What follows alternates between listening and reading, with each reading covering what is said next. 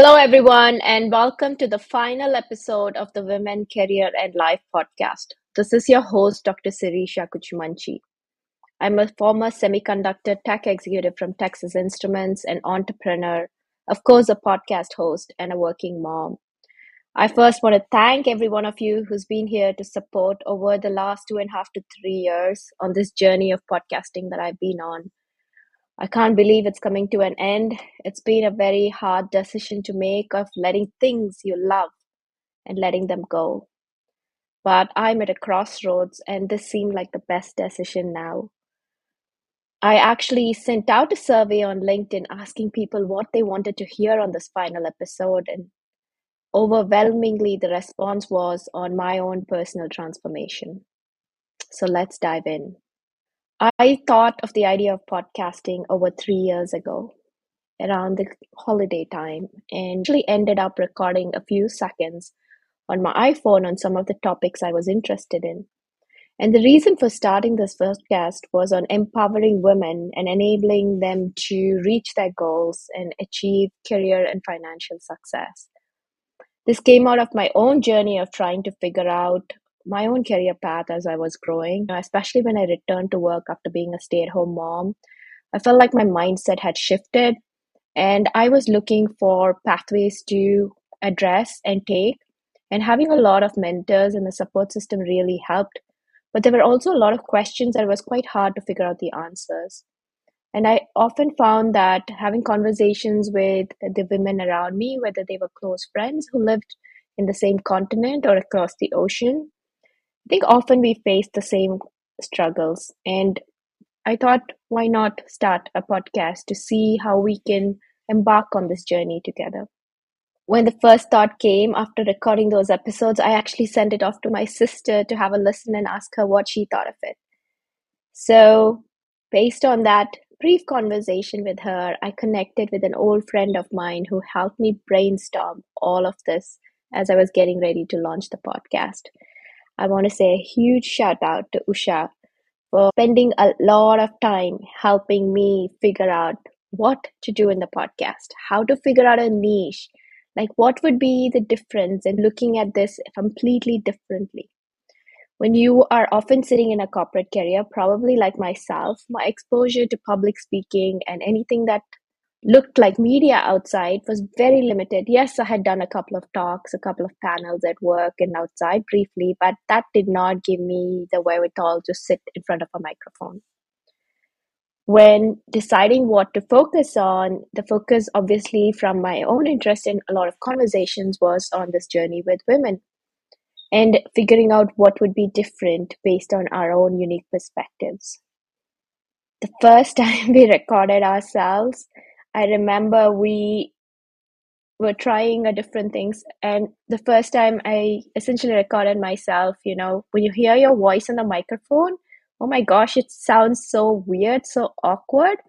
And then you realize how many pauses are there, how many ums, how many ahs, how many times you repeat the same words. And making a transition in a conversation is very hard because you're incredibly conscious of how this goes on.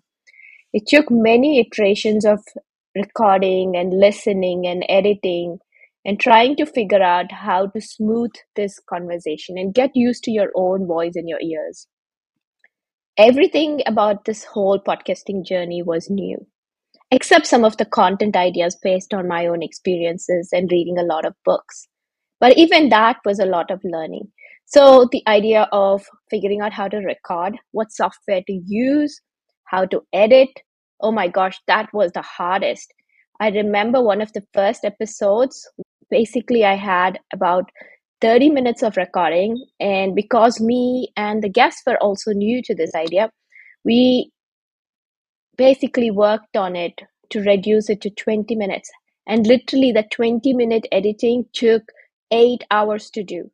So you can imagine 55 episodes later, 20 hours of content, give or take, took 200 plus hours of editing. That's how much time it takes to edit. Obviously, over time, this got a lot better because I figured out systems, processes on how to do this, and even bet the interviewing and the kind of questions I asked got better and smoother, so it didn't require as much editing.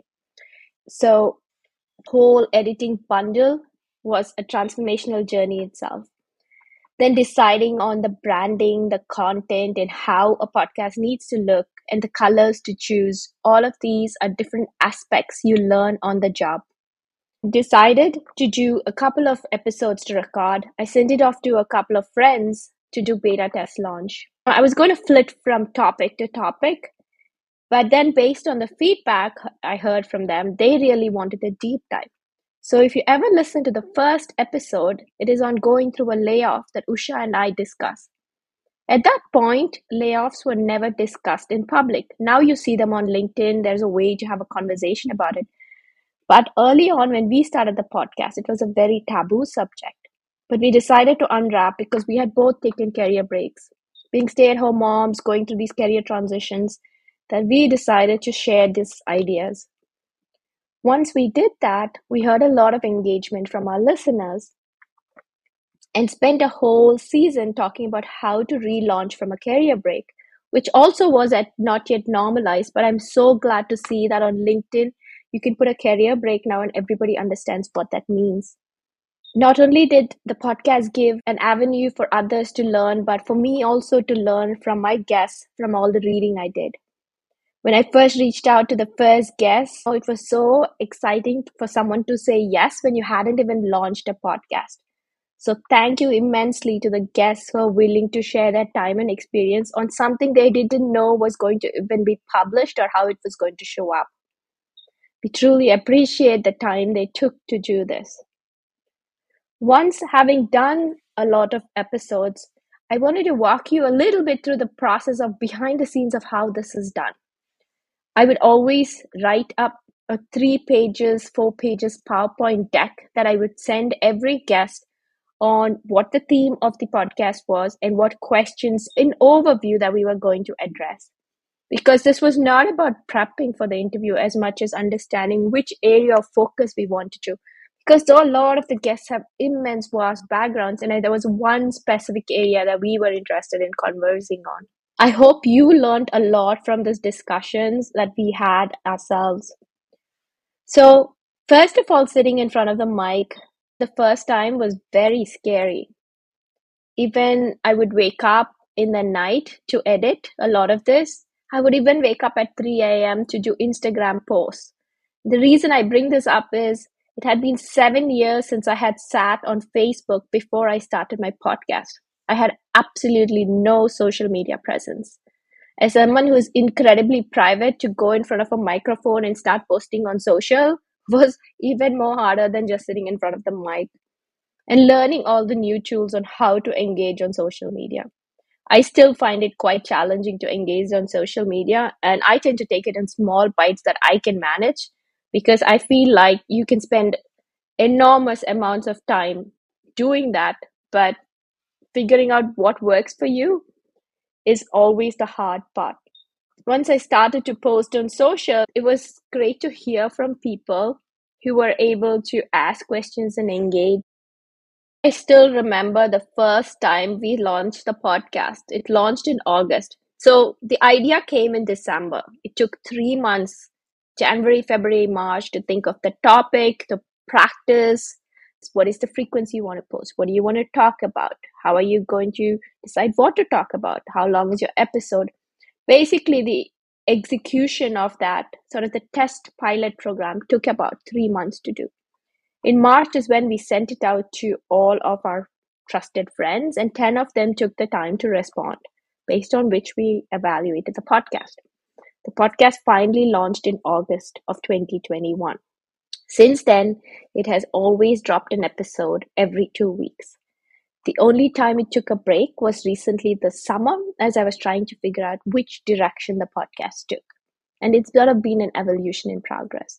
First year, all the episodes were 20 minutes as I talked to guests. And based on the feedback that I was receiving and just the amount and amazing fun I was having, I got a lot more confident talking to guests. And I just wanted to learn more from them. And I figured people would learn from their different experiences and keep the conversation engaged. These turned into 40, 50 minute episodes. I understand that in these times when even all our attention spans are not so long, I hope you're still able to consume as much as you can of the podcast. And the guests were very generous with sharing their time and expertise. As the momentum sort of grew, it also enabled us to reach a wider spectrum of people, as in guests, but also listeners. As this podcast wraps up, we have people listening from over 30 countries from all six continents. I don't count Antarctica. Maybe they do get podcasts, but I'm not sure. But it's amazing. The podcast is called Women, Career, and Life. And I'm so grateful that 70% of the listeners are women, but also that 30% of the men listening to this podcast want to be using it for not only enabling their journey, but supporting the women in their ecosystems.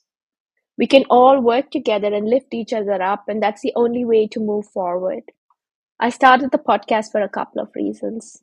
I felt like I had access to opportunity in education and sort of a place of privilege. And I wanted to be able to share not only my perspective, but use that platform to share others' perspectives so we can all play on a bigger playing field.